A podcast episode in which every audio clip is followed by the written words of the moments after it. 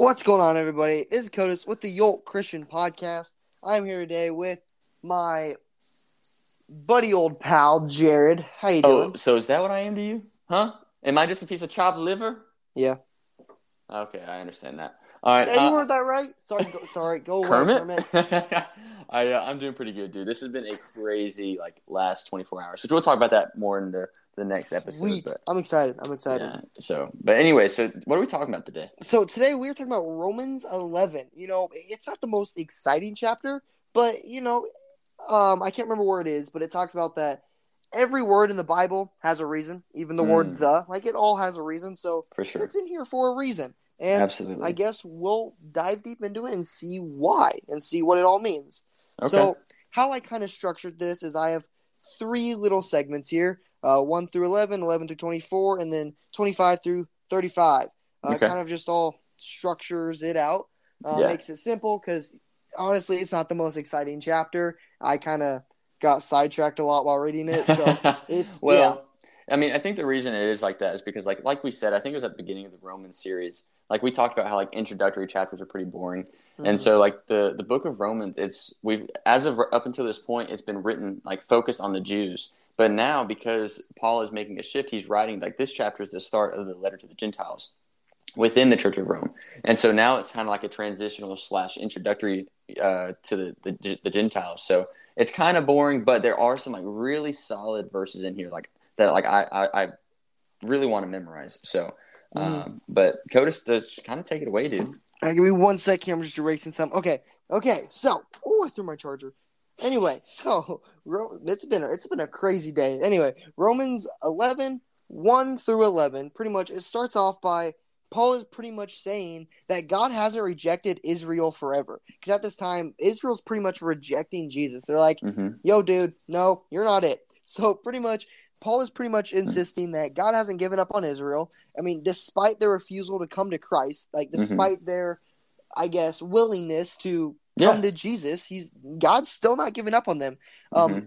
For one thing, Paul himself and a bunch of other Jewish people have trusted God's grace, and they're from Israel. Mhm. So obviously, you know. But anyway, so God has hardened the rest of Israel in her unbelief, causing her to trip over and stumble the block that is Jesus Christ. Mm. they remain unable for now to see that following the law will not bring them to God's righteousness. Mm, that's a good point. You know, the old the old Leviticus law and uh, yeah, the whole yeah. episode itself there. But, you know, that might sound, oh man, God's ruining them, but that's not it's not over yet. There's more. We're, we're about to talk about why God is hardening quotation marks Israel. Okay. So now Romans 11, 11 through 24, it pretty much talks about that God has hardened Israel in her unbelief with Christ. So Mhm. it's pretty much to make room for the for God's figurative again quotation marks olive tree for the Genelite the Genelites and the Christians. So the Mhm. old branches of unbelieving Jews have been pretty much broken for now, and the new branches have been gifted into the root. So pretty much out with the old and with the new, metaphorically. Okay, so um, just to just to, for the visionaries out there, so imagine a tree, right? And and correct me if I'm wrong, Codis, but imagine a tree, and the, this base of the tree is like God's righteousness. And Mhm. so before Jesus came, uh, there was like the Israelites. There's the twelve different nations. So imagine like twelve different branches. Um, you know, just kind of stick with me here. And then once Jesus came, um, and of course Jesus is God, uh, God in the flesh, and so then He came, and so some of these Jews didn't believe in Jesus. Some of them did, some of them didn't. And so for the ones that did not choose to believe in Jesus, they were cut off from the tree because they no longer were rooted in the holiness of the tree, like in the roots, uh, which is God. And so um, because they didn't believe in Jesus, the tree was cut off. But uh, as Gentiles, people that were not, uh, you know, Jews, um, we weren't Israelites.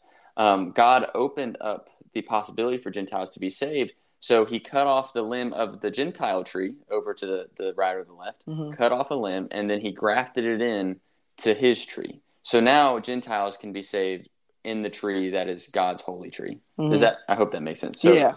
Uh, take it away from there. So pretty much, in turn, the salvation of so many gen, gen this is a tough word. I don't know. I always struggle. Gentilites will pretty much provoke Israel's jealousy and then drawing them back to God through faith in Christ. Interesting. Um, yeah. So when when he removes the the hardening of the of her unbelief, sorry, I am stu- stuttering. You're good, dude. Anyway, pretty much they're gonna God's pretty much doing it to provoke them to make them be jealous and then run back to God.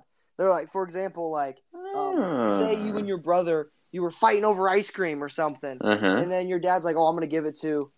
I mean, your brother, and you pout off and get all mad, and then you're jealous, so you're gonna go back and pretty much sort of like that. I guess that's the quickest analogy I could think of in my head. You're Yeah. jealous, so you're gonna go back because yeah. you're So, jealous. so dad gave what was rightfully mine to my brother Mhm. because I was being disobedient and not believing what I needed to believe and not doing what I needed to do. So dad Mhm. gave it to my brother. And so then I'm going to go back to my dad and I'm going to, in obedience, and then out of obedience, and in this scenario, out of belief in Jesus, I would receive ice cream that is rightfully mine. yes, exactly cool, like cool, that. cool, cool, cool. So, uh, where was I here? All right. So, yeah. So, pretty much, he's going to make you jealous, so you run back. And then, when that happens, after enough Gentilites have believed, the old branches of Jewish believers will be grafted back into the tree. So, they'll be Ah, right back in there because they came back. Interesting. Pretty, pretty, pretty awesome. Yeah. Yeah. So, now, a Romans, a Romans? Sorry. Romans 11 25 through 35, it pretty much wraps up the chapter about God's plan for the Israelites people. hmm Um, so in short, he plans to remove the hardening of the unbelief and the re- in the the renew his covenant with Israel. Mm-hmm. This will happen when Jewish people come to the faith in Christ at some point in the future. Israel will remain loved by God because of his promise. In the end, God will show mercy to both Jews and Gentilites who come to him through faith in Jesus Christ for the forgiveness of their sins. Hmm. So, to wrap that all up, because, Well, let me ask you a question. yes. So in verse 26, it says, Then all of Israel will be saved. hmm Um, so do you think that before Christ comes back, like all of these Jews just randomly are just going to come to Christ? Or do you think it's talking spiritually of like the, the spiritual nation of Israel? Because, well, I, uh, what, what's your thoughts? So all of Israel will be saved. I feel like I, I, I could be wrong, which wouldn't be a surprise. But I, I feel like I heard about this thing. Maybe it's in Revelations, maybe it's not.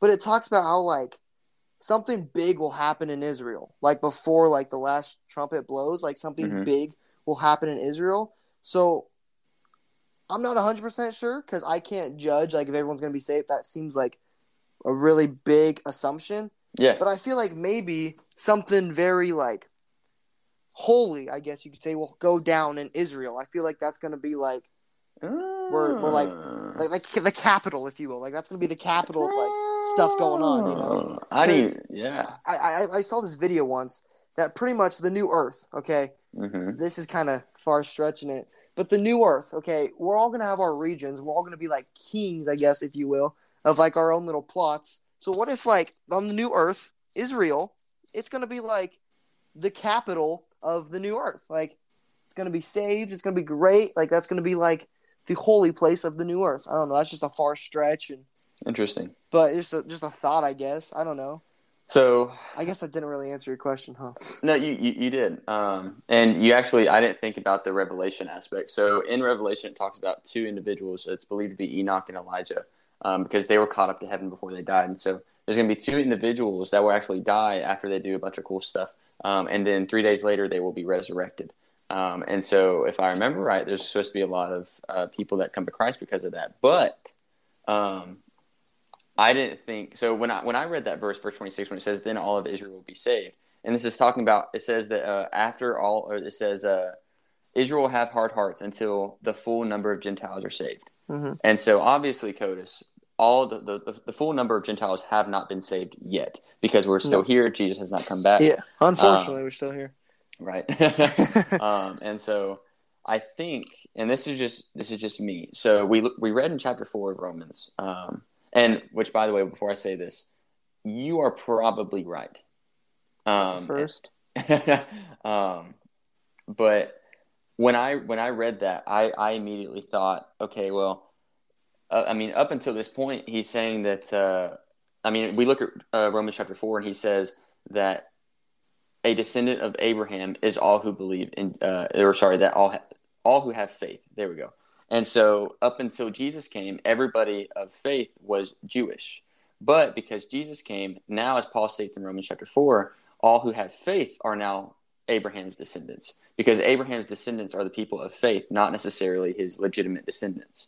So, with that context in mind, and even with the context of how, uh, as Paul goes on to describe, once we are saved, our spiritual nature cannot continue to sin. Mm-hmm.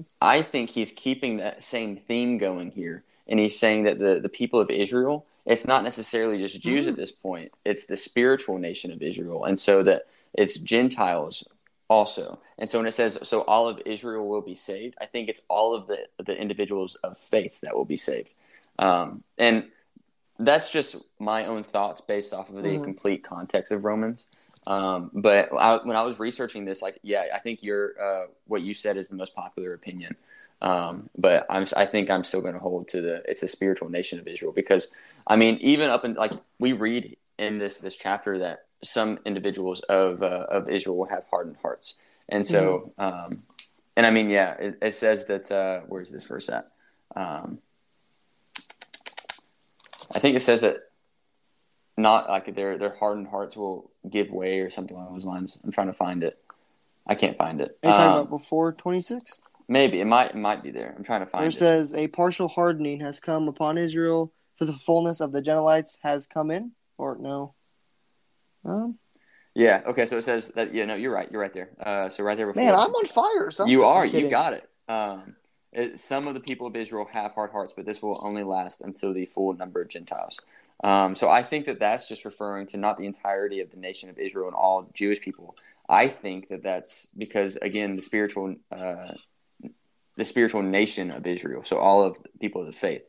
Because Mhm. I mean, we just read in the, the chapter before this, and even the chapter before that, that we are a chosen few. Even at the beginning of this chapter, it talks about how we're chosen. And so I think that this is saying some of the people of Israel, so some of the Jews, have hard hearts, but those who are chosen to be saved, again, a part of that predestination aspect of the faith, those are the ones that will come into the faith. And then once that, the full number of those people and the full number of the Gentiles come to the Christ, that is when the entirety of the nation, which is of Israel, which again is the spiritual nation of Israel, which is all of the people of the faith, Mhm. will be saved. I think that's what it is. But again, um, I think uh, what you said is the more popular opinion, which it makes sense uh, with with like what you said about Revelation. If I'm I'm right about a bunch of. I was just taking a swing. I didn't know if I was going to hit that puppy or not. I was I, I think. I, I mean, I didn't think about that. So yeah, I think you hit it pretty solid. sweet. Go me. so from there, where are we at?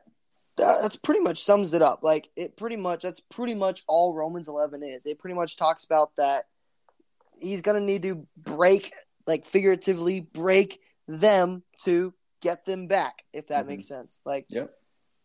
it's not the most exciting chapter. It kind of you know, it's we we're privileged to read it. We have the Mhm. ability to read it. So For sure. it's always the way you got to look at it. I'm gonna read some of the verses that stuck out to me. Um, Please do. I, am just gonna read the verses or what I got from it. Not Romans necessarily 11 8 is definitely a good one. I didn't write that one down, so you'll have to read that one. So the first one I wrote down is six. So you read yours after this one. But I wrote down. Uh, Oh, that's verse- what I meant. Not sorry, I messed Oh, up okay. Um, but verse six: God's grace is free and undeserved.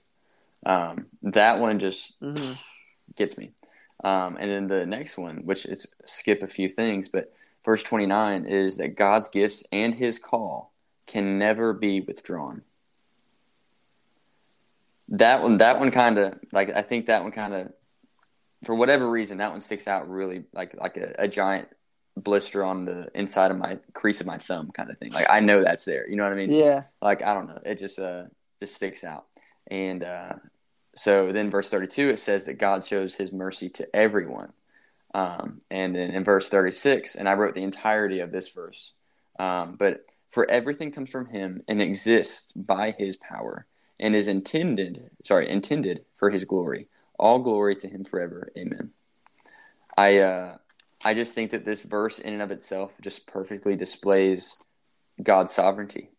Mhm. Um, this you hear me all the time say that God uses both good and bad things for His good, and that's what Yeah. this that's what this verse shows. God, uh, like everything comes from Him, both good and bad, and it says it exists by His power and is intended for His glory.